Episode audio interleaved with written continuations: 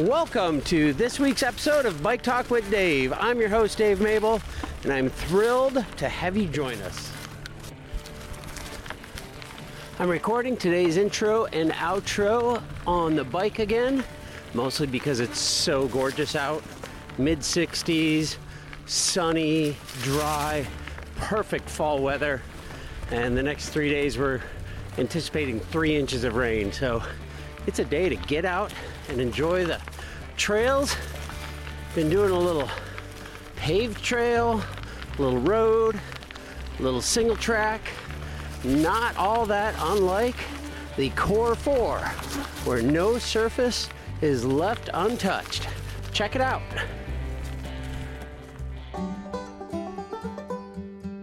Who's ready for some Core 4 news? After a huge spike in riders and a super thank you to everyone for coming out this year, these guys jumped right back into the fire. It's no surface untouched again for 2024 because Core 424 has a sweet sound to it, no doubt. New routes, new distances, and a new you. That's right, y'all, they are mixing it up with more surprises and delights. New for 24 is the Core 40 distance. Just a bump up from the 20 mile and still has all the farmscapes and B roads and champagne gravel you'd expect from the folks at Core 4, just without the single track. They're telling us 60 is the new 50, miles that is. It's a no surfaced, untouched, podium eligible route with all the cats in addition to their marquee 100 mile event. It's the perfect blend of competition and community. We want Core 4 to be on your event calendar for 2024. Jump on Bike Reg today, snag your spot before this event reaches its cap. Come ride the wave and get more bodies on bikes. It's blazing hot action every year, and they'll keep the fire stoked all winter long with the 20, 40, 60, or 100 mile route. Core 424 has something for everyone. It's time for the next time. Let's go!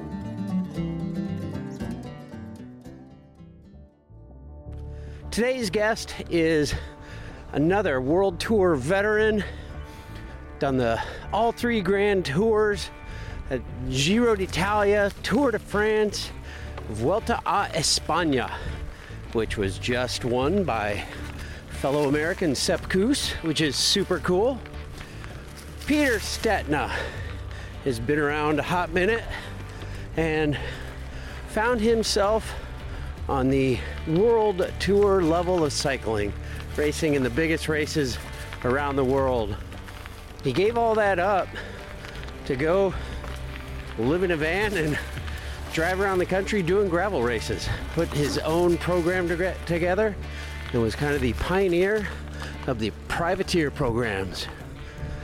We're thrilled to have him on, and I hope you enjoy today's conversation with Peter Stetina.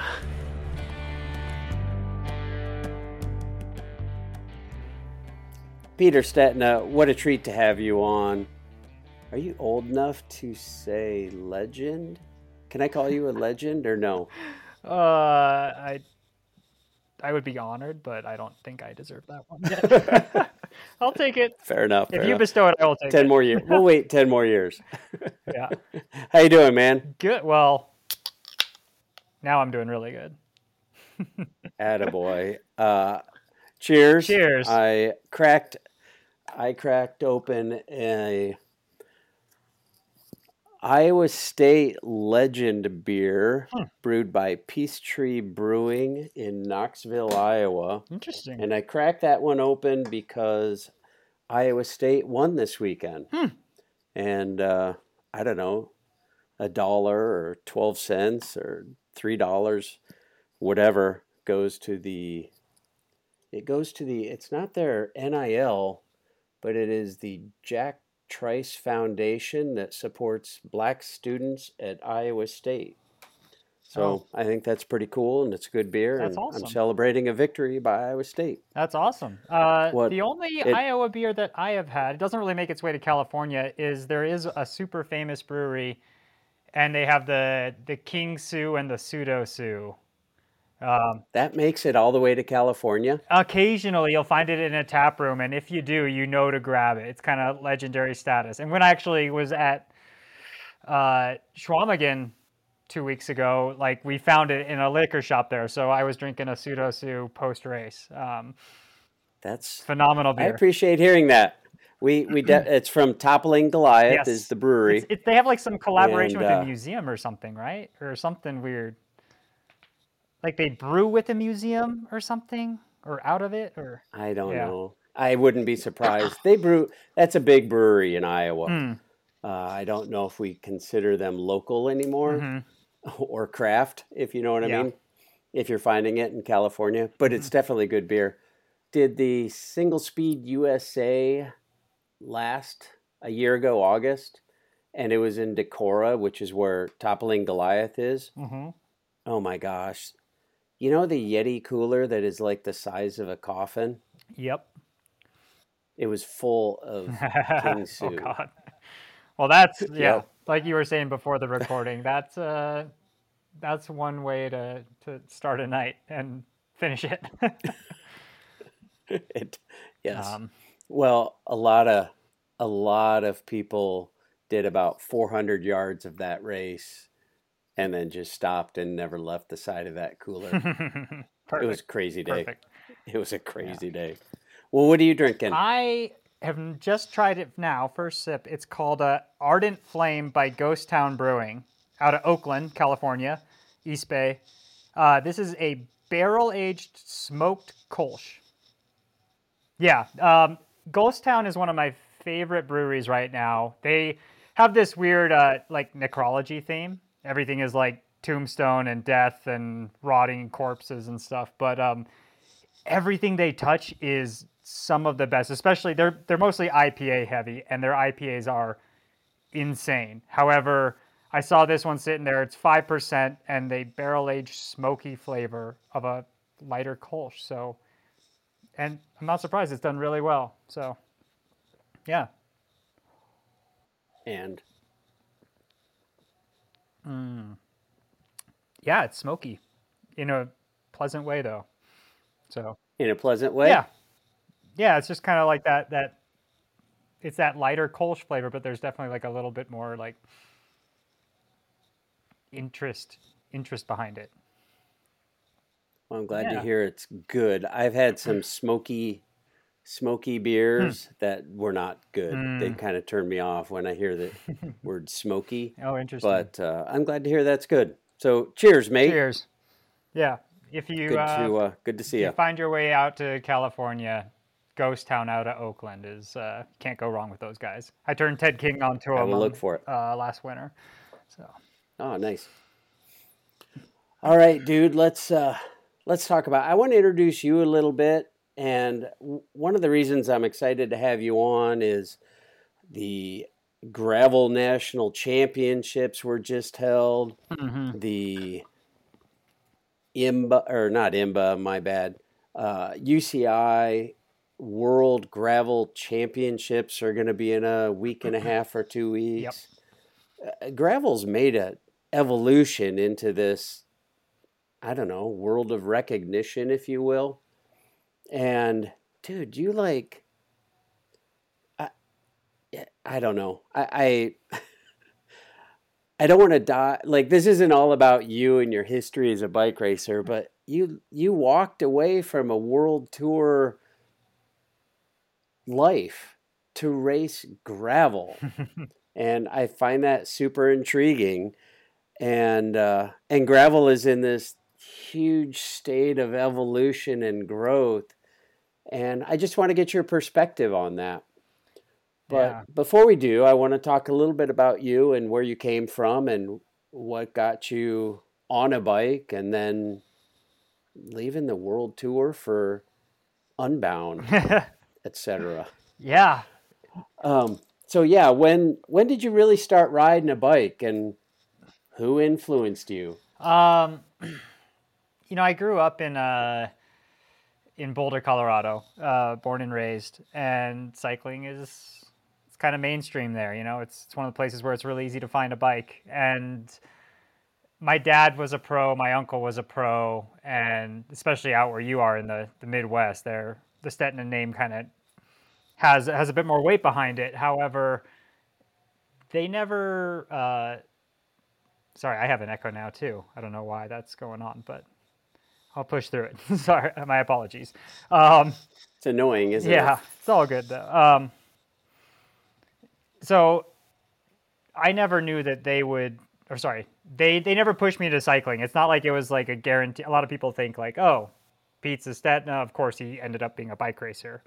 Uh, couldn't be farther from the truth. I was just doing every sport possible uh, growing up, soccer, running, especially, and um, I was mountain biking on for fun. I uh, was going to these in Boulder. Yeah, yeah, yeah. I, I lived in Boulder in the summer of '87. Okay. Which I want to talk to you a little bit about. That was the year I was born. It's kind of funny. '87. Uh, it was the year you were born, Boulder, Colorado. Yeah. So uh, yeah, I was still there in August, mm. actually. So, yeah, I was celebrating your birth. but not mountain biking. Like, mountain biking was so new, it was not welcome mm. in Boulder, Colorado. I don't think it still is welcome. but, really? Yeah, Boulder, there's a lot of old Boulder money and, and almost mafia, so to speak, and people just hikers that are protecting the trails and standing on this pedestal of, you know, not making an impact on nature, but really just hating on any other users. Um, there's a lot of other places in Colorado to, to ride a mountain bike, but uh, cycling is very healthy in Boulder. And there are a few decent trails, but very few and far between. Um, but growing up there, you know, it's little short track races at the research parks. Um, growing up as a kid, you know, weeknight races, and then you have all summer long the mountain bike circuit, the old Norba races in, you know, Keystone and Vail, and Winter Park had its own series. So that was kind of where I fell into it. It was mountain biking, kind of like NICA these days with with the high schoolers. It's it's more play than just you know road cycling, which is exercise. Um, and mm-hmm. I, I started to race for fun, just dabbling in it because I had a, a soccer teammate that was uh, really into mountain biking. So we just started bringing our bikes to soccer tournaments and going on mountain bike rides in different places afterwards. And uh, he was on the YMCA team for a, a, junior YMCA team for the 24 Hours of Moab at the time. And I thought that was super cool. So I uh, joined on as well.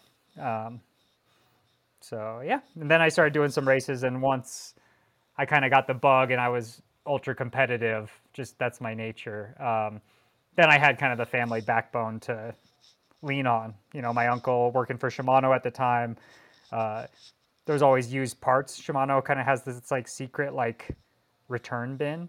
That's like you know people didn't like it because it came with a scratch, even though it works just fine or something. So um, I was always able to get some Shimano parts on the cheap. Um, and then my dad, you know, just knowing training and and riding and all that. So yeah. I started racing like just as your uncle and dad were kind of phasing out, mm. but I mean, they were legends, man. They were, uh, but I say they, Wayne and Dale, but I knew they had a couple other brothers that rode and raced. Mm. Uh, Wayne and Dale are the two I knew, your dad being Dale. Yep. But freaking national champions, and I think it was Red Zinger then, but the people remember the Coors Classic. Oh yeah. I think didn't they each win twice? My dad won two or three times. He holds the record for wins, uh, along with, I think, Davis. I'm not sure, um, but he's one of the few people that have multiple titles to his name. Uh, my dad was more of the flyweight climber. I'm very much built like him.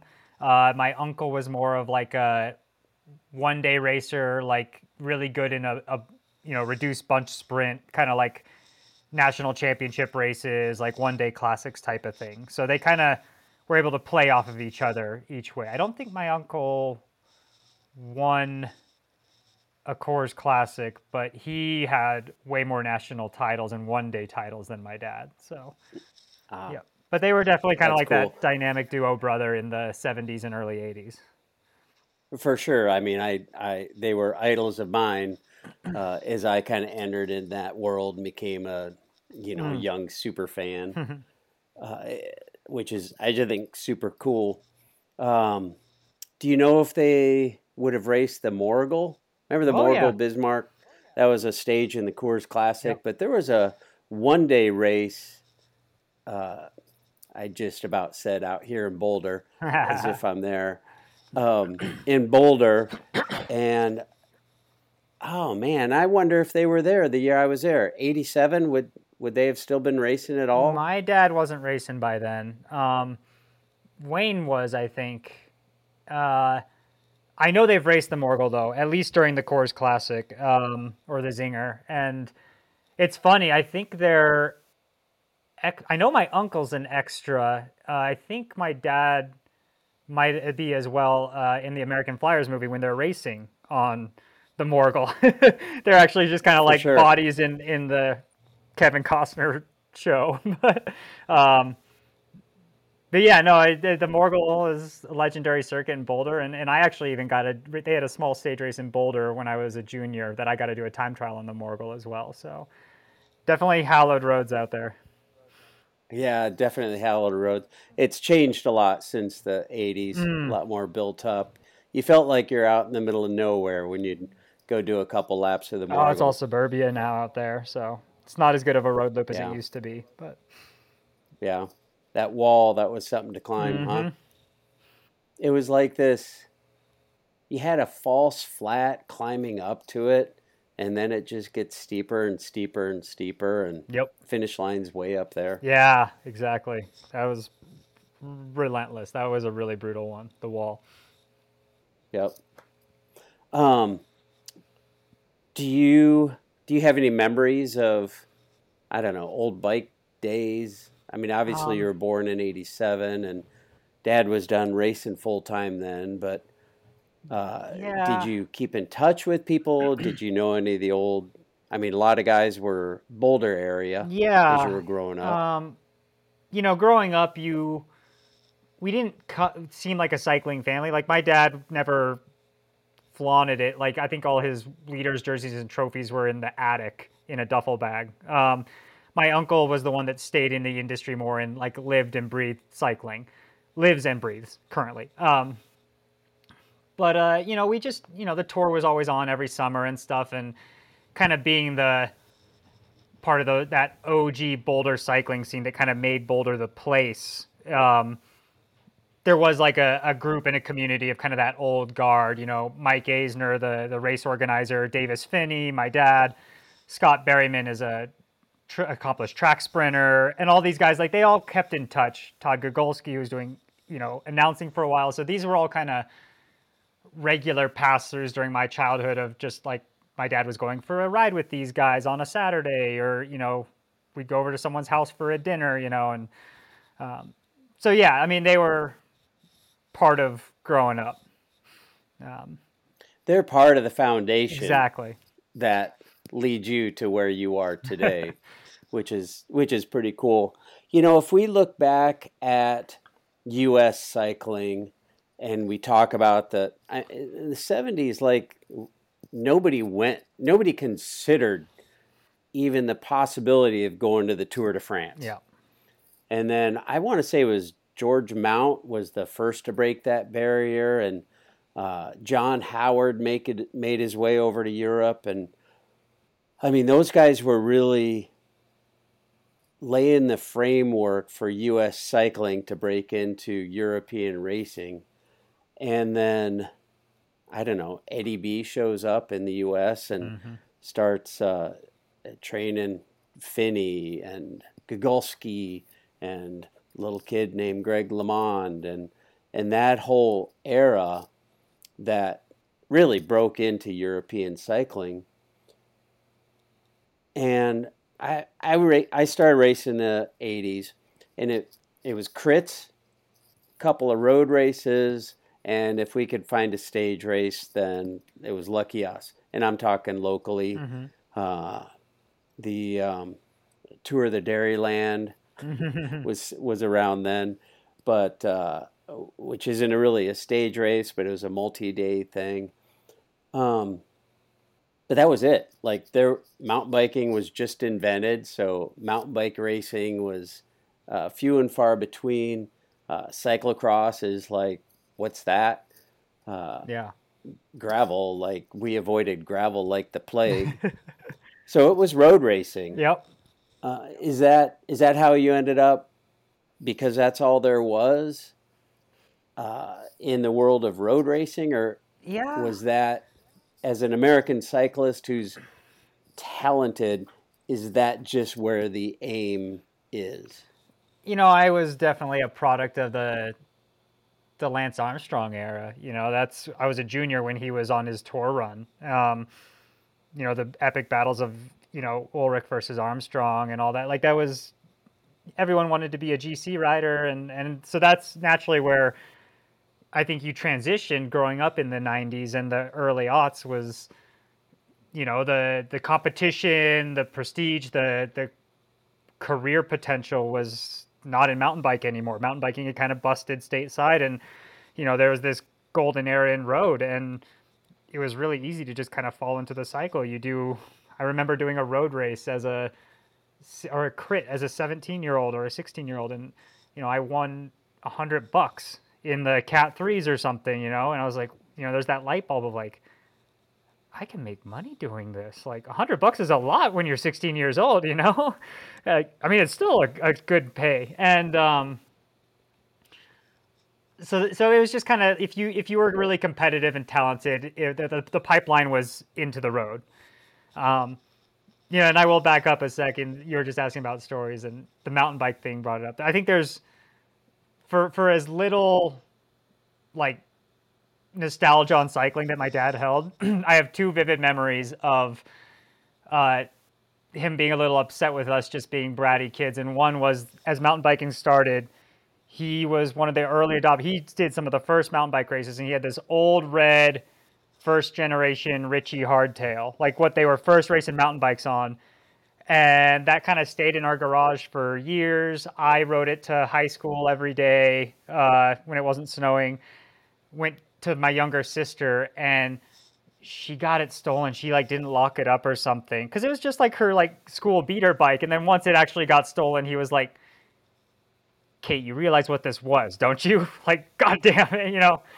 He never told us like during like be careful with this thing. So now there's like some hippie bike thief in Boulder with like a piece of cycling history that he's riding around on. He's probably rattle canned it. Um, and the other was as I was you know 16 and just doing like the weeknight races you know there's always like the tuesday night crits or whatever. Um i went i rifled through his i didn't have a jersey. I wasn't on a team yet. You're just a junior racer. So i rifled through his bag of jerseys. And one of the few that fit me was this golden leaders jersey from the zinger. Um, i think it was the zinger but it was a golden leaders jersey and he was so small and like so in shape during that time it was like you know he had to fit into like an extra small jersey or something. So it fit me as a kid um, and i crashed that thing so hard and i shredded it to pieces in a crit. And i think there was a tear shed there. Those are two like i'm glad you're okay but tears. like that one meant something. you just ruined that great jersey. Yeah yeah oh, that's that's awesome how is your dad? Can I ask? He was in a accident ten years ago, and yeah. uh, I saw he had gotten back on a bike after that. But it was a pretty freaking serious accident, and uh, you know, yeah. I know the cycling world was concerned about him for sure. Uh, unfortunately, that's not a story with a happy ending. He's alive since he tried to get back on the bike early days. He's had some mental backslides. You know, he's for those who don't know, he was in a car bike incident on his bike and um, he has a traumatic brain injury, a pretty severe one. He's pretty handicapped. Um, and he's mentally degraded, so he needs uh, permanent help. Um, and he's pretty difficult to to get along with. Um, you know, we still have somewhat of a relationship, but it's really uh, when the time is right and, and needed, um, depending on, on the day with him. So, you know, the brain, it's not like a body that just a broken bone heals linearly, you know, it just heals and fuses and gets better. In the brain, there's ups and downs, and then eventually there's a plateau. And uh, his plateau came pretty early. So uh, we've kind of hit the point a decade on where I don't think it's possible for him to to gain much more um, unless there's some new crazy science that comes out. But part of his injury is that he will refuse any medication or external help. So um, we're kind of at an impasse, oh. unfortunately. Hmm. So, well, let him know that uh, there's a bunch of old guys out mm-hmm. here who remember him fondly and wish him and you and your whole family the best. Thank you. He marches through uh, each day. Yeah, the silver lining is, um, you know, it's pulled our whole. When something like that happens, the rest of your family gets much closer. You know, my sisters and I are much closer post Dad's crash than we were before. So.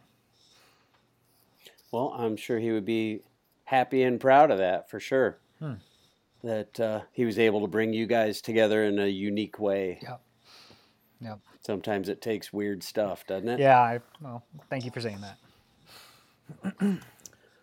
Um, all right, back to uh, you and riding a bike. I want to hear like, how did you end up heading to Europe? How'd you end up at?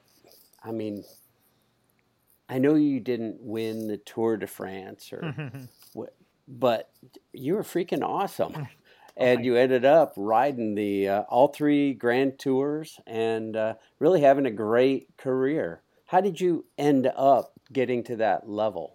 Uh, mine was a very classic, like talent development pipeline story. You know, I was growing up in Colorado and I was winning races as a junior in the Pro One Twos and stuff. And Colorado's a very competitive scene. And it was right as Jonathan Vaughters was leaving Europe and starting this little team called 5280 Subaru with three under 23s and three juniors. I was 16 at the time. Um, so I hopped on that. Um, got a free bike, got some clothing. They sent us to the Tour of the Gila and to national championships for juniors. And, you know, you kind of fall into that. And then you kind of get the invite from, you know, USA Cycling to go over to Europe and, you know, cut your teeth that way. Because the only subs- the only way to learn how to race against the Europeans on those is to just throw yourself in, uh, just straight into the deep end. It was kind of a sink or swim mentality back then. It still is somewhat, but especially during – you know, my junior and under 23 years. It was just ship them all to Europe and see who can hack it and who wants to go home, really. Um, That's, I, I, I, respect that. I remember Alexi Grewal, 1984 Olympic champion. He was like, nope, I'm out. He came mm-hmm. home. He didn't dig the European scene. So it is hard. And I was like Do you remember that. your first trip? Oh yeah, I they you know they brought us to Belgium. You know, I was this little kid from Colorado. I couldn't, you know, I was an uphill rider still. You know, I was a climber, and they were just, you know, they had us in a bunch of like northern French classic style races and kermesses in Belgium, and I was just getting my shit kicked in. Um, and you know, and I flew over there, and I'd never been abroad before. Like all of a sudden, I land in Belgium, and I no one told me what like about time change. You know, so I'm just oh, like, oh my god, it's morning. Like I didn't even sleep on this plane. Like I just remember the jet lag of all jet lags and stuff, and just being so zonked out. Um, the culture shock was deep the first trip. Um, and I do remember thinking, even racing there for a few years, I kept, you know, getting brought back, but it was like, oh, if this is, if this flat, windy racing is is what racing in Europe is like. Like I don't I don't care. Like I like the Tour of Utah. I like the Redlands Classic. Like I'm gonna, you know, go race in the U.S. and you know do these races that that I enjoy more. Um, and finally, USA Cycling brought my class to some hilly races in Italy and Spain.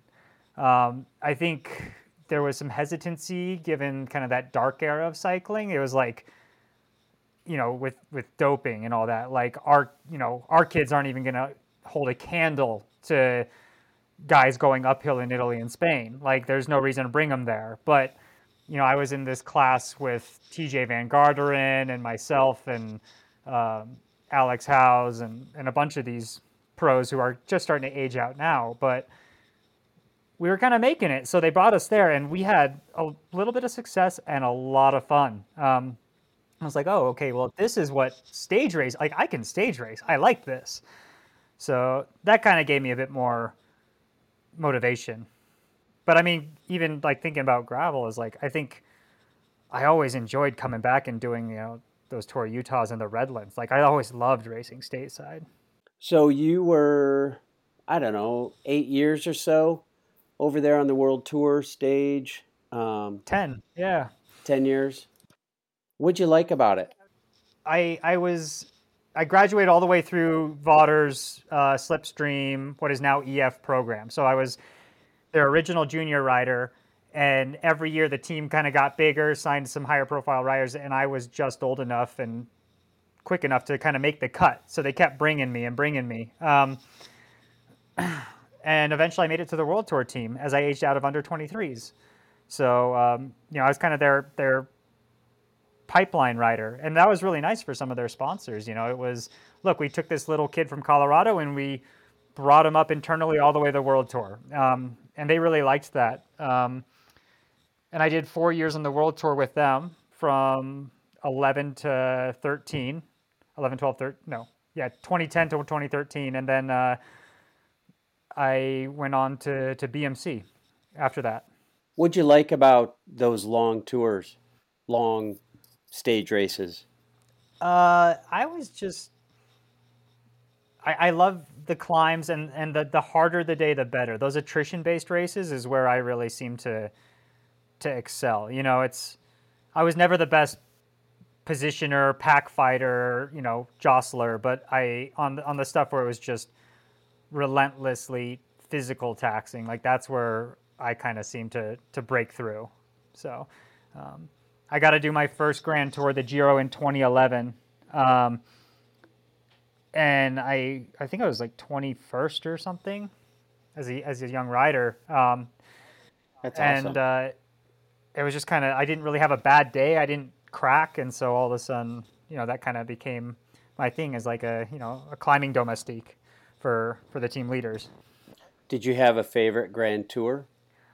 Oh, I mean, I'm really glad I did the tour twice, but because it, it's the big show, but it's so stressful. Like it's really, it's it's not crazy fun when you're in it. It's just it's because it's the big show is what's intoxicating about it. But the actual, the most beautiful Grand Tour is the Giro, hands down. It's just the passion, the the fans around it, the the scenery, the Italian Dolomites are the coolest mountain range on earth. I still stand by that. I've you know hiked through the Himalaya, the Andes. The, the Dolomites are just so dramatic and craggy and spiky and yeah. Um, the Giro's kind of I, I, think that's the coolest Grand Tour. Um, but I was physically best in in Spain, just hot weather, steep climbs. So. Hmm. Uh, Sepp made Spain relevant. We're uh, how fun was that, that to watch? Yeah, I got Vuelta fever like everyone, and uh, yeah, Sepp is God. He's he's so impressive, and I remember racing with him or against him, but you know we shared some years on you know World Championships teams and a couple of Vueltas in the same peloton, and I remember a, a vivid thought in 2018 actually thinking, you know, Sepp is he's such this mat such a magical climber like I don't know if he'll ever get the chance or I'll ever put it together, but like I remember vividly thinking like he is the modern Andy Hampsten. Like kind of this offbeat, soft-spoken guy just doing his own thing, his own trajectory, but just this eagle on a bike, just flies when the road goes uphill. Um, and he just proved it, you know. He really did. fun to watch. and super nice. Yes. Seeming super Yes. nice. Andy Hampsten was super nice. I met him in the 1986 uh, Coors Classic. We went out to watch a few days. I got laughed at by Bernardino, and uh, LeMond said, "Oh, thanks." when I told him congrats on the tour, and Andy sat on a uh, uh, flower bed thing at Copper Mountain and chatted with me for five awesome. minutes. Yeah. So another one of the Boulder Mafia. Andy's a, a Boulder OG too. yeah. You're right. He is a OG for sure. So, dude, like, how did you come to leave that world and go to Unbound? I'm looking. You're you were racing in the Grand Tours in 2019. Mm-hmm. Of course, 2020 is a weird year anyway. Mm-hmm. But uh, around then, like, what we have? We had Unbound, we had Mid South, um, uh, Gravel Worlds was a thing. I don't feel like gravel even what was that four years ago? Yeah, was what it was today. Oh, not at all. It's. I mean, I can't imagine being in Europe, racing at the highest level, and saying, "I think I'm going to go over and racing Kansas." Yeah, and make a living doing that. Well, the the making a living wasn't really the idea. Um, you know, growing up mountain biking, I still loved riding off road. Growing up in Colorado, all the mountain roads are dirt roads. So, you know, you we'd always ridden gravel. I think my first ever road race was this thing called the Boulder Roubaix, which was on dirt roads around the north of Boulder. Um, mm-hmm. It and it's not a quick mind flip, is what happened to me. Basically, now living in Northern California since 2011, there's this series that you might have heard of called the Grasshopper Adventure Series out here. They've been going for 25 years. They weren't gravel races, they were adventure races. You took whatever bike made sense, whether it was a mountain bike or a cross bike or a road bike, and you'd be on pavement, but all of a sudden you'd hop off and go through a stream crossing that you'd have to ford on your bike and up a dirt hill. And, you know, so I was doing these gravel races for fun and training because they were just like, happening in February and March if I was home, and it made sense to hop into something a little harder than just training by yourself. Um, and a friend locally happened to, you know, in in 2018, he was like, Pete, like, you should look at this thing called the Belgian Waffle Ride in San Diego. Like, it's like a hopper, but times a hundred. It's nuts, you know, and and I kind of looked into it and it sounded really fun. So as I was redoing my contract with with Trek at the time, I was on Trek Segafredo the last four years of my World Tour run. Um, you know, I, I built it into the contract with my agent. We were renewing and I said like, hey, like I really want to do these things. Like I want, you know, I want to do some of these gravel races. I think it makes sense for you guys. Like, you know, show up. It's like a Gran Fondo or whatever, like I'll, you know, be public and enjoy, but like, you know, I'll also get personal satisfaction out of it. Um, so in my contract, I actually had written in that I could do the Belgian waffle ride, Unbound, and the Leadville mountain bike race.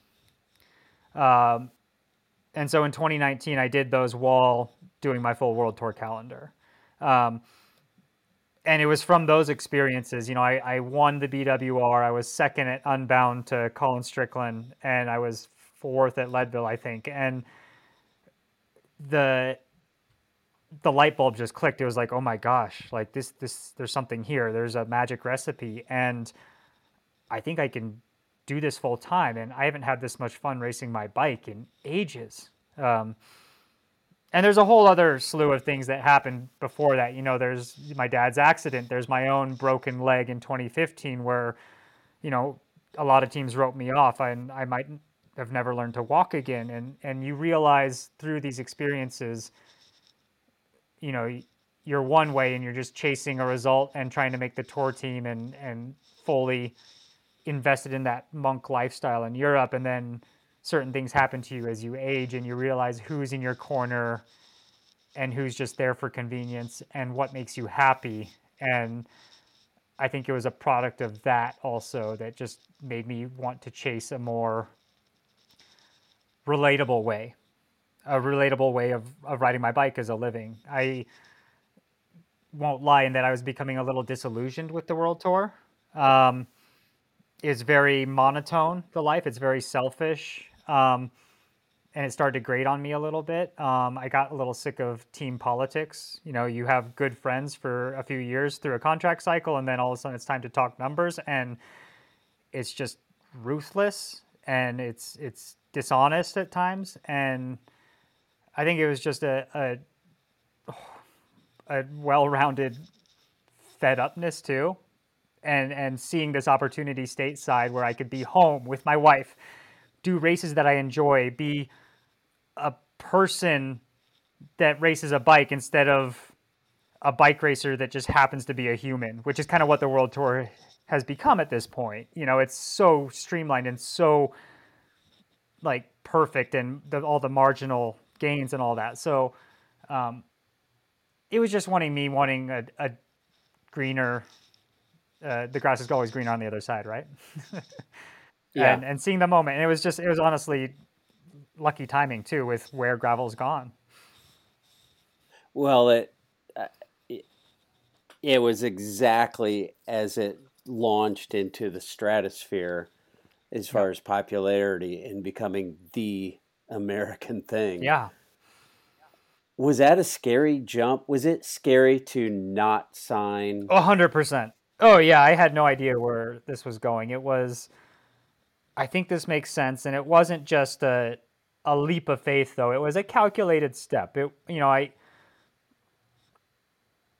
I I was, you know, testing the waters with some contacts saying like I think I want to do this.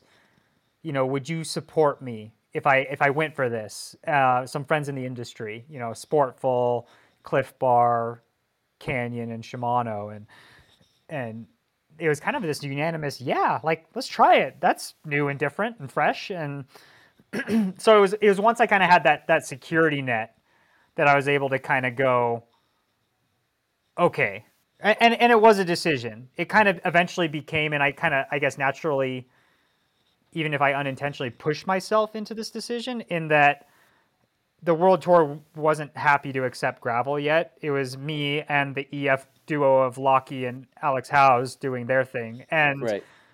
and I was doing it with Trek and all the other world tour teams in Europe, the traditionalists were just like, what the what the hell? These guys are just playing around in the dirt and drinking beer. And and so cheers. Cheers as as I do this now. I mean, I guess they were a little bit right, but but it, it, kind of Yeah, but you're smiling and laughing. Exactly. And it, it kind of just became this moment where it was like no team was willing to take me on to moonlight and gravel. So I, I, you know, I had these feelers out saying, I think gravel makes sense. Let's do this. And any team my agent talked to was like, yeah, we're interested in in Pete if he doubles down in Europe and just stays like a Grand Tour climber. But we don't want any of this gravel bullshit. You know, and, and huh. so it really became a decision time for me. And as soon as I had, you know, some that safety net of a few partners willing to to take this leap of faith with me, it I went with that, um, and it's the the best mood I've ever made in my career. I can say that now. So, I mean, hindsight's twenty twenty, right? so, did you make a living your first year, or did you like scrape by and live the dirtbag lifestyle? Like, where okay. where were you on? Like, it was okay. I was okay. It wasn't, you know, by any means the highest contract I ever made on the road, but you know, I also had years on the road as a neo pro or coming back from my broken leg when I was on minimum wage, which in the world tour is pathetic. I mean, you can make more working at McDonald's than you can as a world tour cyclist, which is still the whole business of, of pro cycling is it's frustrating. And that's a whole nother podcast. Um, it is. It's weird but uh, you know, I was in the middle because I came to it with a very uh, a business mindset. I said, "Hey, no one's really racing gravel professionally yet. There's something here. I'm going to be maybe the first gravel pro. Like, I'm gonna go all in on this though. Like, I can't have a side hustle at a cafe or something. Like, I still I have a family. I have a mortgage. Like, I need to just I got to cut even. I got to pay my bills. Um, and and there's just a responsible way to talk to a potential sponsor because you know a lot of the industry just like oh yeah we'll support you like with product and you know I was able to come with a very nice way of saying yeah, but I, I need some cash to make to make this work. And and if you you know if you broach it the right way, you can cobble it together. And so I kind of started what I called a privateer program at the time, and now it's kind of funny. It's become like an industry term, but uh, for sure, the idea was basically cobble together somewhere from t- five to ten sponsors for you know. There's some headliners with with more, and there's you know lower levels that's just you know one, two, three K. But if you if you put enough of it together, then you're talking, you know. And this is not like my example, but you just think of like a very basic like if you get 10 sponsors in at $10,000 each, you're making 100k, you know? And the difference is you have to fund all your racing out of that. I'm my own business, so I have to do the travel, the registrations, the lodging, all of that comes back out of it. So it was a uh, jump into the deep end in terms of running a small business at the same time. Yeah, no doubt. Now, I, I got to imagine that the number of days racing has decreased huge. Like, how many days racing did you do in 2018 versus 2023? The number is much lower, but it's the same in terms of like a logistical hurdle in, in that Really? Well, I mean, I think there's like one or two gravel stage races. There's not many. There's the Oregon Trail, which is five days in Bend, and there's like a, a three day stage race in, in Idaho, and that's about it. Like most of these gravel races I do are one day races. So right. I'm basically a one day racer now, but if I do 30 race days a year, I do 30 races a year, I'm still traveling 20, 30 times, 30 weekends a year you know, and, and in road racing, you do a grand tour. That's 21 days like that. So the actual travel is the same. Like I'm racing almost constantly from late January until mid October.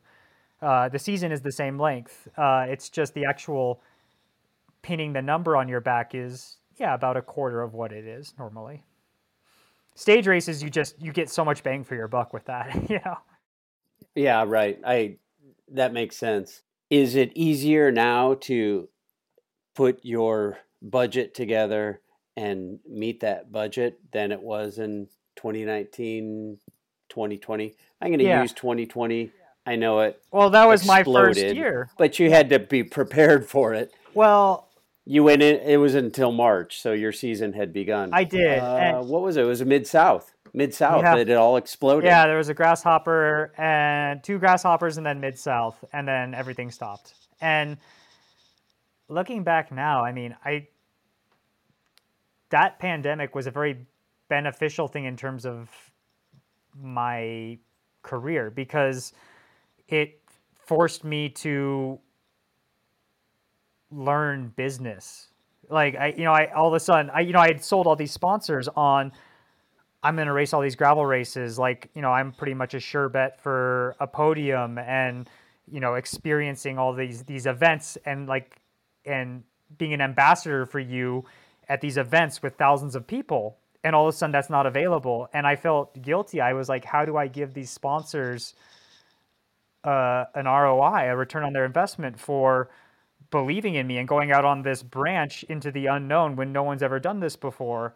Um, so I had to get creative real fast. And luckily, the rest of the bike industry was thinking on the same terms. They're like, you know, what do we do? And so, you know, I got, I'm really privileged that I got to learn from some brilliant marketing guys over at Canyon and, and all my sponsors in that, you know, how, how do we pivot? What do we do next? You know, and um, I hustled in the pandemic. I didn't sit and play video games. You know, I started, you know, championing these FKTs and stuff and and these other ways to to compete and and bring you know attention for for my partners but also stay competitive in in an alternate way. Um, the pandemic showed that the human race is very uh, very creative you know? We, we, we can come up with a lot of things. We can pivot. Um, And I mean, I was doing, I, I went to Zwift and I started leading Zwift gravel rides. You know, under, I had the, you know, they mocked up a Canyon Grail with a double decker handlebar avatar that you could have in Zwift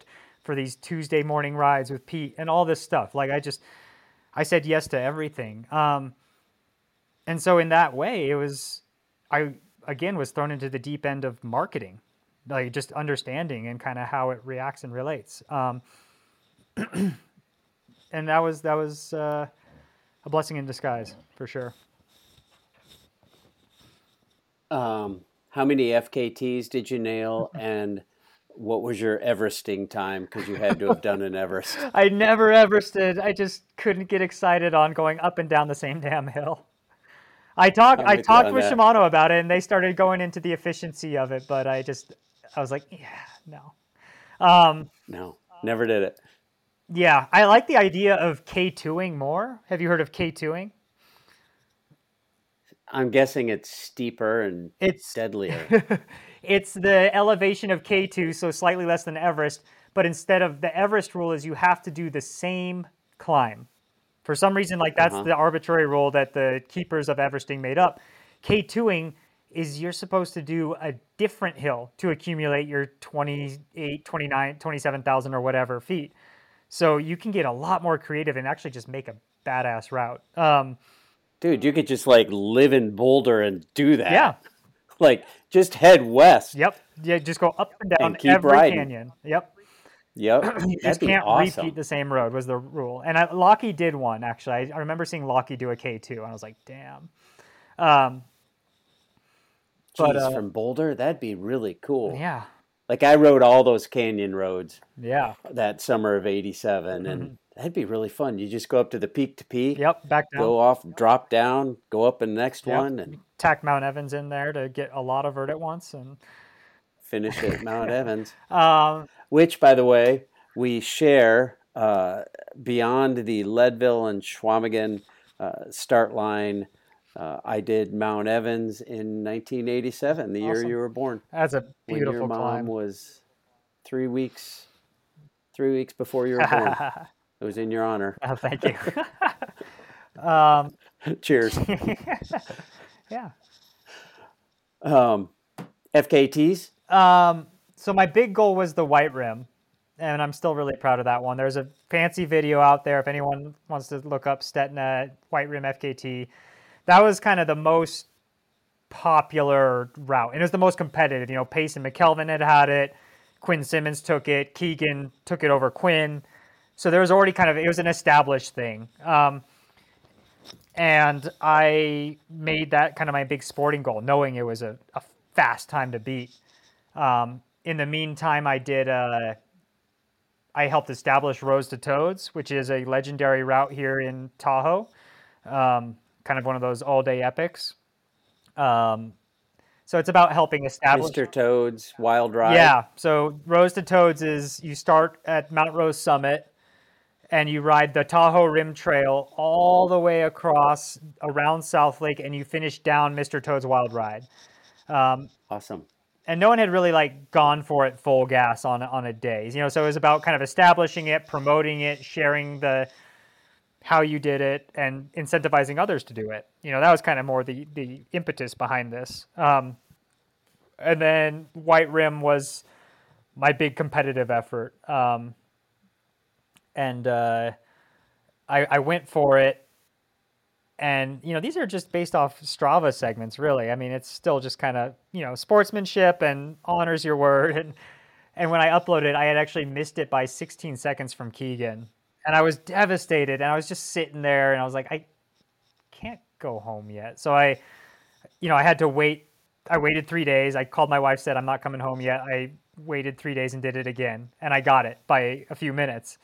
Um, since then, Keegan returned and took it by 16 seconds from me, or six seconds from seriously. Me. So it's you know it's a five and a half hour time trial that comes down to a game of seconds, and you're talking about GPS error and all this crap. So.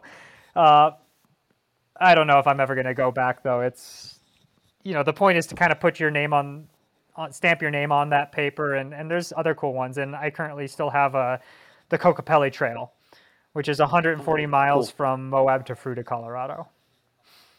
Nice. Yeah. Um, well, quit telling people about it. Don't tell people you have. I want FKT, everyone to they go. want to go I get want it. records are meant to be broken, and I want other people to push themselves for their own big day out there, or or even try and take it. That's that's the point of this thing. Uh, so you made it work in 2020. Were your sponsors happy? Were they like end of the year? It's Yeah. like, dude, like in spite of Earth being shut down, you did us good. Yeah, uh, I didn't lose a sponsor in 2020. Wow. Well, actually, I did. I had a coffee company, and their marketing girl just didn't even understand bikes, so uh, that went away. But everyone else stuck around or actually upped for more. Um, they were like, they Huh. believed in me, and they're like, Pete's gonna hustle. He's gonna represent us. Um, and I was still kind of, you know, a, you know, like the main talking point guy in, in gravel racing. So, you know, it was we went into 2021 and racing came back online and i had an extremely successful 2021 uh, one more than i lost which is rare in this sport where you almost always lose you know um, and uh, yeah it was it was just helping establish even more than just like you know it wasn't about ever selfish racing you know if i if i wanted to just race my bike and go get like a result on a number sheet I should have just stayed in Europe on the road. But um, it was about helping foster and is about helping create this this discipline, this new discipline, and establishing it and legitimizing it.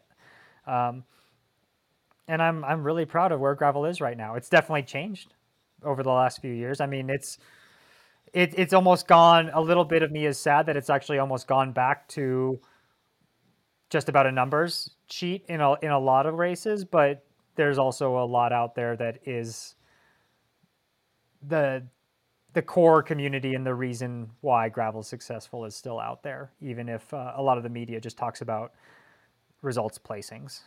I think that's just cyclical in cycling. You know, it's a matter of time. Something's lucrative, Yeah, people are just sure. going to come in. Well, I mean, you kind of made it lucrative. I uh, All those guys are uh, watching. Yeah, I know. I, I Everybody's watching, and now everybody has a freaking van, and there's sponsors on the side of it, I and their hashtag van life going from race to race, I can totally be and, public. and making a living, which is cool. I can totally be public enemy number one. And I, I struggle with that internally because I came to gravel for a more relatable career and closing off that red tape from those, you know, in the, the world tour, you're on these team buses and you get out and you race and you get back on the bus and you go to the hotel and you're it's it's not about the masses and gravel was totally different. And so I a little bit of me is feels guilty that it's gotten more performance oriented, but at the same time, I you know I was talking with Ted King about this. If it's not me and him, it was going to be someone else. Like it's just this is the way the world's moving, and and I just have to remember that as things morph and change, like I have to remember for my own internal happiness why I came here. And I'm still competitive. I love racing. I want to win bike races because that's what I love doing. But it can't be at all costs anymore. And that's kind of where I draw my line. So, um, you know, it's about me following my own personal journey within it. And I can't blame anyone else for doing it their way. Um, and there's enough space to, the story still counts for something in gravel a lot more than road, I would still argue. So, um, if you do it your way and you can relate on something, then you're going to be just fine in this sport. And for me, that's, you know, there isn't any shared, or sorry, there's, there's no more secrets. You know, I, I, you know, I've always made a point of sharing tips and tricks and, and things to ideally help the masses, whether it's fueling or tire suggestions and all of that, because it's a mass participation sport. It is, and I I feel like that's what makes it successful and different. Mhm. You know, going from crits, cat four, cat three, cat two, cat one, pro, all racing forty five minutes at their own time. Uh, cyclocross is like that. Mountain biking can be like that with the different categories, racing different lengths at different times. But I've always looked at Chequamegon. I'm going to use Chequamegon Yep. Or Leadville. Mass start events, I, theoretically, you and I could line up at Leadville and I could kick your ass. Yeah. Uh, We're in the same race, same time, 100%. same course. I raced with Dave Wiens, Lance Armstrong. Um, Awesome. and you uh, have that Floyd. shared experience. Like, regardless sure. of your times, Yep. you went through the same things on the same day, and you can relate to that after the race together. You know, and ideally, you know, the journey person rider can better appreciate the pro effort. They're like, oh my gosh, that guy did that in six hours when it took me eight or whatever. Like that's insane. And post race at a beer, you know, you go through the same things, whether it's mishaps or you know good luck or whatever. So um, it's it's a great it's a great formula. Um, Yeah, I, I think that's the success of gravel. I always said after Chequamegon, like road racing needs a, this kind of format. Yeah. we well, I can't you tell know you all need to start. how many times I've had this conversation with teammates like the Tour de France, these pro road racing, pro tour road, it's intoxicating. It's so when you're in that final sprint going, you know, 40 miles an hour and you're bumping bars and one guy's mistake is going to send you all down and it's scary and riveting like you can't you can't show that. You can't show that to everyone, and it's it's never been captured. And like the Netflix thing kind of started to get there and like help tell people at least, but it's like I wish there was a way to like really help people understand what it's like in there because then I think road cycling would become way more popular. The danger factor, the it's all of it, right? The intensity. Um, and it, it it just hasn't. There's no way to to share that that experience of a sprinting on stage one of the tour with everyone's nerves on on an edge. You know? You you cannot replicate that No, for the masses. no, and it, it's a shame. I mean, you can replicate you can replicate riding on the same roads. We can all ride the Paris Roubaix route, but it's it's very like road racing. When you're dropped, you're off. Right. Like end of your day, see ya. Um, right. The race goes up the road, but gravel, it's like I don't care what you're doing up front. I'm getting through this bit myself. There's- I'm climbing these hills into the wind. It's still an adventure, no matter where you are. You know, that's that's what's really fun about it, for sure. Yep. So, how do you feel about the evolution of, of gravel? I I used to sign up for gra- actually. I'll go back far enough to say that we hated gravel hmm.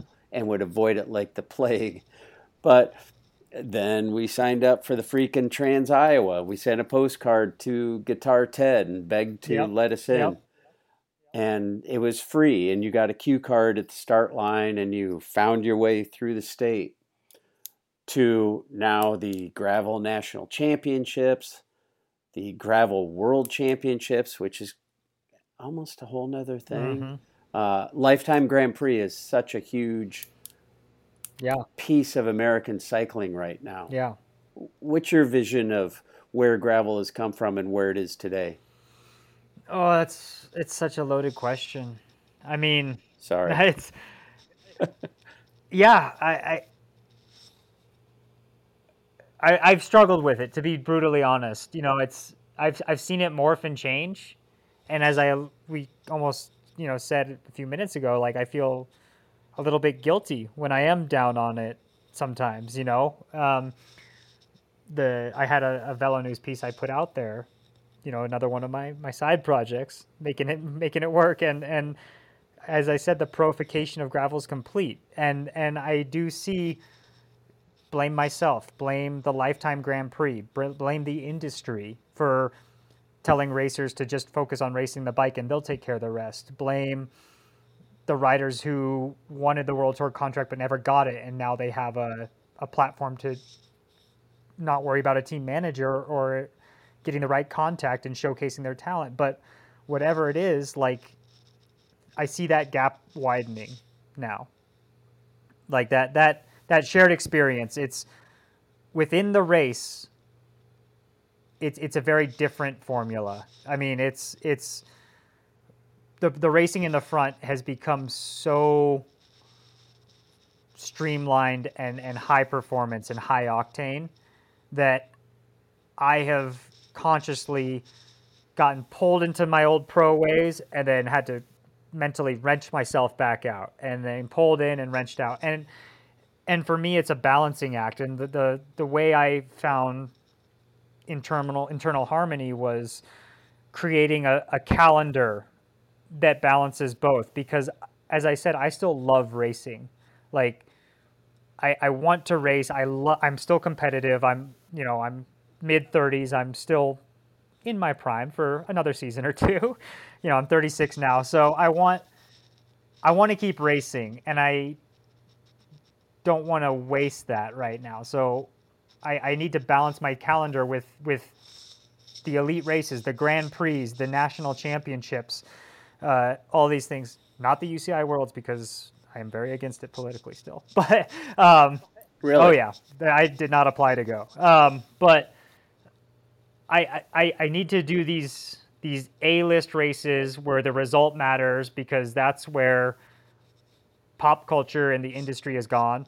But then there's all these other races where it's still just the experience and that communal gathering is the most powerful and important part, and the race is almost secondary. And I feel like if I can balance the calendar, I can kind of I know it sounds hippie, but I can fill my cup with good vibes at, at those races, and then I can show up knowing that I don't have to feel like I need to fit everything in and, you know, at certain races just be like, all right, it's business time. Like, you want to play the racing game? I can play the racing game. I know how to do this. And so I'm trying to do that balance throughout the season. I 100% understand. Chequamegon for us is a weekend event. Mm-hmm. The race is there. We do the race. We enjoy the race. We love the whole scene. We love trying to get up Fire Tower, and uh, it's but it's a whole weekend. Like we love Friday, Saturday, Sunday in the North Woods. Our friends, beers, the food, the lakes, the whole Yes. scene. And I'm sure for you, it's a very different experience. It's like you get there, you get to the freaking starting line at one, gun goes off for two hours, pedal to the metal, and uh, finish line. Yeah. So I'm sure it's a very different experience, but I can relate to the the need to go to a low key gravel event where you can go out and who cares what place you get. It's not about. I'm sure you're still. All of us pin a number on, and it's like I want to do as well as I can do, right? But uh, And that's the thing. As long as you're but that's not the most important part of that weekend for you. no, The weekend is the most important. part. Exactly. For me, it, it is, and it always will be. Um, I just need to be okay with the fact that knowing that, you know, maybe socializing a little harder than I should is going to be a slight detriment to my performance. And if I'm okay with that, and if I'm not okay with that, I need to maybe be a little bit more selfish at times. Um, Chequamegon was actually more of a relaxed environment for me. I, I see what you guys are doing Really? up there, and I I really I am bummed about the separate start. That's that's frustrating because I want to I see the start downtown, and that's amazing. Instead of we just start by ourselves hours later and sprint up a grass hill, and I mean, and that's where you and I met is, and and that's where you're seeing this division right now. Is you you see a few of us, you know, elite riders we met the day before hanging out at the expo um, and you know i was hanging out at serving was it the day before that we met or the day after It was the day it before, was yeah. And you know serving pie at orange seal and just enjoying it you know and had a beer the night before the race but just one with big tall wayne my mechanic. And we had this great little airbnb on a lake up there and we really just absorbed it. Um, and there's other pros where you don't even see them the whole weekend you know? Like they just they want to show Yep. up they want to race they want to go home. And that's fine though because i who am i to say that that's the wrong way of doing it? It's just not the right way for me at this point in my life. Um, Yeah. Well, I'm sure there's races where you are all business. hundred percent. Yep. And gravel nationals was one of those. You know there wasn't much going on in Gering, to be honest. Uh, i got my number. There wasn't much of an expo because it was kind of thrown together pretty quick by usa cycling to be honest. You know it was a kind of a late thing. Um, and so you know i kind of walked around the expo for a minute with wayne and it was like the only pull here is the lure of a national championship i mean that's right now it's USA Cycling's brand, and I know they're trying to change that, but like everyone here is just riding for the the stars and stripes in their category. Otherwise, why would you come to this event? There isn't a party, there isn't an expo yet, and so that was one where I was like, all right, Wayne, I'm going to do a recon ride and we're going to go back to the hotel and you work on the bike and I'm going to stretch and put my legs up, you know? Is there a future for that race? I think so. I think it was really successful this year. It got a lot of media, a lot of pros attended it. Um, I think it, had they tried to pull it off a few years ago, I th- it was it was boycotted a few years ago. You know, it just never could get the footing. Um, but that's just this changing landscape, and as I said, the proification of gravel is now you can make a living not doing the same hustle that myself and Ted and Payson do. You can just be a bike racer. Um, cut and dry, which is it's fine. You know, that's um, that's just the evolution of something. How important is a lifetime Grand Prix in that evolution? um, I think you can, just like me, I think we we share we share a trajectory in that you can also uh, you can blame us or you can congratulate us on the change. you know, like depending on what side of what side of the hill you're on. Right. Um, you know, the Grand Prix wants to create more fandom, have a high profile race series in America again, which is awesome. And I agree with all of that. At the same time, the money, the prestige has forced racers to only worry about their results and less about all the other things at these races because it's all riding on results at these races for us. Um, so it's it's a balancing act with those guys. I mean, I know like Lifetime, they make their money off mass start events. Chequamegon, Leadville, Unbound, like it's about the 99% of them for their bottom line, but they also have this like elite thing, which is, yeah, that's, it just comes down to your personal view on the whole thing, I think. Well, doesn't the, that elite thing make the 99% want to be a part of that race?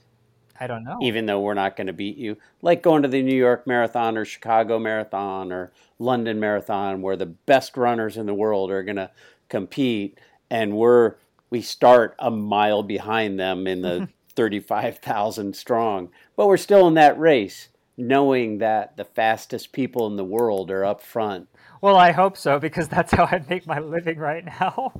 so, to be brutally honest, I hope that that motivates you because I do think that's still the best way to validate a product. You know, I think, you know, gravel especially, you know, it's so rough on your equipment. It's the fueling is hard with these survival courses and rationing your nutrition throughout a long day and your tires and sealant and all of it, right? Like I think if I can help validate a product so you can have better success on your event that we're lining up at together, I job done. And then my sponsors are happy you know? So i do think that magic recipe for me is doing well enough you know uh, so internally i want to win the bike races. Like i like doing that. I'm competitive. Logically represent if i can win a few great. Always be a part of the conversation. Show that the product you are using is good it's fast it's proficient. And then beyond that, I do think being friendly and public and creating a good experience for a potential consumer for a brand is more valuable. You know. And that's yeah. that's the marketing well stuff said. that I learned in all through the pandemic. in your privateer yeah. MBA. Exactly. I appreciate that. You'll take that far. Okay, let's do some business. Pay Dirt. Hmm. Tell me about Pay Dirt. Uh, Pay Dirt is my own gravel race that I organize. Um, it's in Carson City, Nevada. Uh, during my time with Trek, uh, to give back to the community, to raise funds for life altering injuries such as my dad's brain injury, my broken leg. I created a road fondo out of Tahoe where I reside part time the riding is phenomenal here, world class. Um, as I transitioned to gravel, I started dropping down into the Nevada basin and exploring more and deeper. And it's it's wild and rugged and remote. And uh, I linked up with a buddy and, and we created Stetina's Pay Dirt. It's a gravel race, but um, there's no sanctioning, there's no rules in gravel. So we could just do what we wanted. And I decided to make things different. I wanted it to just be a version of the best day on a bike I could think of, you know. And so it's not just a race. Um, it's you know how do you really get the most enjoyment out of a good day on the bike? You know, it's that shared experience. It's good post race food and beers. It's the it's it's all the parts, right? And so we have a really nice route. It's not a crazy 200 mile route. It's not too short. You know, it's just right in that middle zone. Uh, it's going to challenge you, but it's not the hardest thing. Um, and then I I started twisting with it. You know, I I decided to uh, in road racing you always have time bonus sprints, right, on top of a mountain or bonus sprints in in the tour.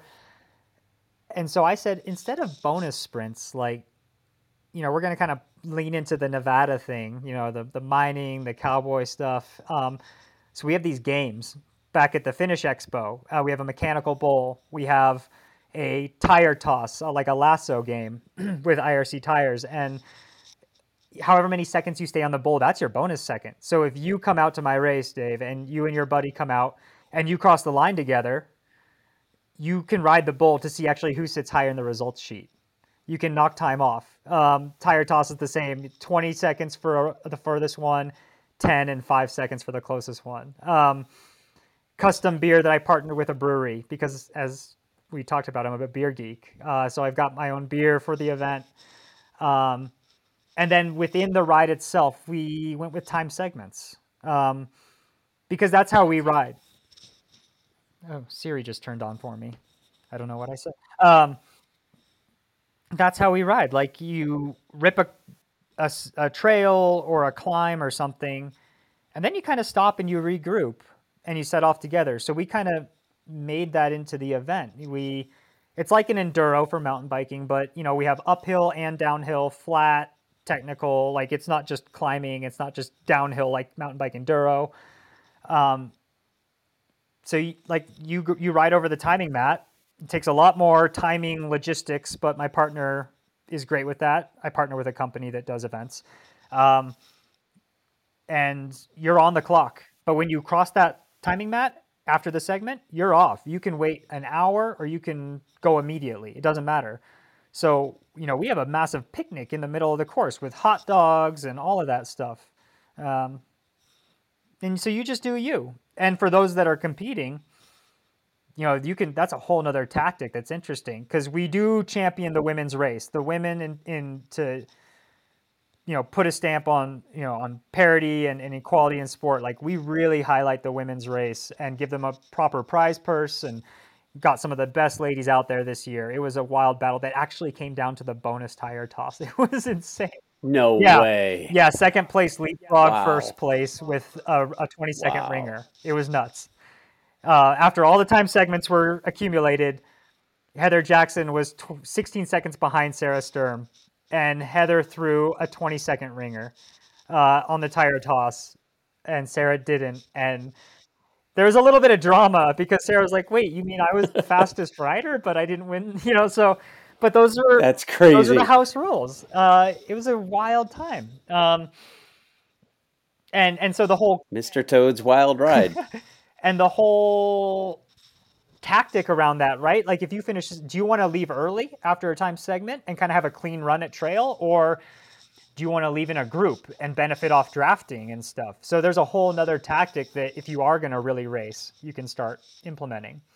So um, we're having a lot of fun with it, and it's uh, next May 18th. I love your creativity. Thank you. I love the uniqueness. I mean, it's a mass rollout, like neutral rollout to the first time segment so it is a mass start event. Um, and then once we hit the first time segment, it just blows to smithereens after like 10 miles or something. Sure. Um, and we do have course cutoff times to make sure that you can finish safely. Um, but the the overall scoring is basically just cumulative, all three time segments lumped together. So you know, I think Sarah, you know, with the fastest female split, she rode. I think the whole ride took her four hours, but her time in like the results was like two and a half or something like that. Huh, that's pretty cool. I love that idea. and you're right, that does make it a um, kind of a timing challenge. But if you've got somebody who's good at that, Yep. that's a great way to do a race and enjoy the race and enjoy the day. My wife and I just did Gravel Worlds, the 70, 78 mile. Good people out there. Um, I'm getting full credit. Jason, Great people awesome, out yeah. there. Yeah, for sure. But it was, I mean, you're on. My wife's like, oh, that was so pretty. Like, I really loved the countryside. And I'm like, what countryside? like, I never looked around once Hmm. because it was, I was driving the whole time. It was muddy and soft and like you really had to pick your Mm. line. And I didn't want to kill her. So I, I was driving the whole time. I really didn't look it out around at all. But this way, you can just soft pedal, relax, enjoy each other's company in between segments. That's pretty cool. Yeah. Yeah. Or you can, I mean, Huh, yeah, I I, like that. do have this pipe dream if with more sponsorship, we actually just have sponsors start owning segments. So if you just want to rip one segment, maybe you can win a Wahoo GPS computer or something like that, you know. But um, at the same time, too, it's like the pros will probably win all the segments and the overall. So we actually do some individual prizes just for like the best bull ride and stuff. That's awesome. yeah. Well rounded Uh, athlete. so who take? That's what, yeah, right, right. That would be very. And uh, with the tire toss, like well-rounded athlete with skills. exactly hand eye coordination, which none of us bike racers have. Correct. That's why we're not in ball sports. Exactly. Uh, who's taking care of you? Taking care of me. My wife. Brag about your sponsors. Oh, my, my, my wife. Brag about your wife and your children Uh, for sure. Um, I must apologize to my wife because she thought I was coming back for a half retired sport in gravel, and now I'm traveling just as much. But for me, I'm like, oh, what do you mean I'm stateside? I'm home. I'm not in Europe. So um, she's putting up with it, and she sees how much fun I'm having. So thanks to her. Uh, my biggest caretaker is Big Tall Wayne, my mechanic. He is one of my best friends, my beer drinking buddy in Tahoe. Happens to be one of the best mechanics I've ever met. Uh, so as I went down this path, I said, "You want to do this with me?" And he said, "Hell yeah!" So I do, in a bougie looking way, travel with my own personal mechanic, but it's really just I want to go to all this rad stuff with one of my best buddies. Um, and he happens to really like wrenching on bikes, and I happen to like racing really fast, clean bikes. so we, we just, you know, we It's a good combination we just do this thing together. Um, and you know, I've made sure to. His dream is to be a pro mechanic. He that's his dream career, like mine is pro racing. So we just kind of have this natural fit together, and I've been able to go to my sponsors and be like, you know, I I got to pay Wayne too. Like you got to kick in for this. Like we are a team. So um, it's me and Wayne, um, and the the folks that really believe in that is Canyon, Clif Bar, the Feed, Shimano, Orange Seal, Sportful Clothing, um, IRC Tires. I know I'm forgetting someone, and I feel so bad about it, but you know, it's. I got about Athletic Brewing is fun. Storyteller Overland, my big fancy van. It's so amazing, actually, that gravel is in this space right now where non-endemic sponsors such as breweries and vans are like we see advertising value in this. Like that's like mountain biking with Subaru in the 90s you know? Like we're we're at that moment right now. So I really like chasing those those golden eggs of the non-endemic sponsor. I think that's really fun. It's like a stamp of like real success. Got to get you like United Airlines or something. If anyone listening has a contact that would be sweet um what is it? The rad is this weekend. it is followed by Big Sugar in the Lifetime Grand Prix. hmm You moving up any spots here in the next two races? I mean, I hope so. I I did give a good effort this year. I had some some stuff go wrong at Leadville that I don't want to get into, but normally that's one of my good scoring races. So um, that was a bummer. Meaning, I uh, I've dropped in the the races, so I really need to bring it in the next two races. Luckily, those are uh, gravel races, which is my specialty. No more of these flat bar wide tire things. So. Um, yeah, I I'm really excited for both of the Rad and Big Sugar, and as I talked about that that homeostasis and that harmony, right in between those two, I am doing a, a race called the Rexy, which is 200 miles from Moab to Fruita, Colorado. Basically parallels the Kokopelli Trail, but on gravel. Um, total low key event. I think there's 300 people signed up maximum. Um, you can do it as a team and stuff. So um, I'm gonna do a big old 200 mile gravel grind in the middle that I'm actually really excited for. So Huh, sounds super cool. It's a beautiful area. Mm-hmm. Beautiful area. Shoot, man, good luck. Uh, people can follow you on the gram. What else you got? website, the gram, um, the Strava. I try hard on the Strava. I like that one. Um, it's bike racers looking at bike racers or bike riders looking at bike riders. So um, yeah, if you want to kind of see the places I ride and what I get into, that one's a fun one as well. Dig it. And uh, head on out to Carson City, Nevada, May 18th for the Pay Dirt. I hope you can make it. All right, man. Listen, I truly appreciate your time, Likewise. And I wish you the best of luck as the season winds down. Thanks for the chat. Well, I hope you enjoyed that conversation with Peter Stetina. I really appreciate him carving out the time to chat with me. Still in the middle of a freaking huge schedule. Honestly, these guys, all of them. I remember talking to Lance Haidet at uh, Chequamegon, and I'm like, oh, got to be winding down. Only two more lifetime races. And he's like, yeah, and there's cross, and there's this, and there's that, and there's this, and there's that. And all these guys do so, so much. And again, I completely appreciate Peter taking the time out of his day to chat with us on Bike Talk with Dave. What an awesome dude. I love talking to him and catching up about his dad and his uncle, and those guys literally laid the foundation for what we have today in cycling. And I appreciate their time on a bike and his efforts on the bike as well. Wish him all the best as this season winds down and, and he enjoys a little time at home with his wife and kids. Well, I want to thank you for tuning in to Bike Talk with Dave as well. I would love it if you would help the show out by rating, reviewing, and subscribing. And honestly, if you really love it, throw a few cents into the cup. Look for Bike Talk with Dave at buymeacoffee.com. If you do, I will send you a Bike Talk with Dave sticker. How awesome is that? Don't forget, Bike Talk with Dave is available on YouTube. If you take your podcasts that way, that's awesome. And every episode is available for streaming on your home computer, work computer, wherever you want at biketalk.bike. Thanks tons again for tuning in. And remember that nothing compares to the simple pleasure of riding a bicycle.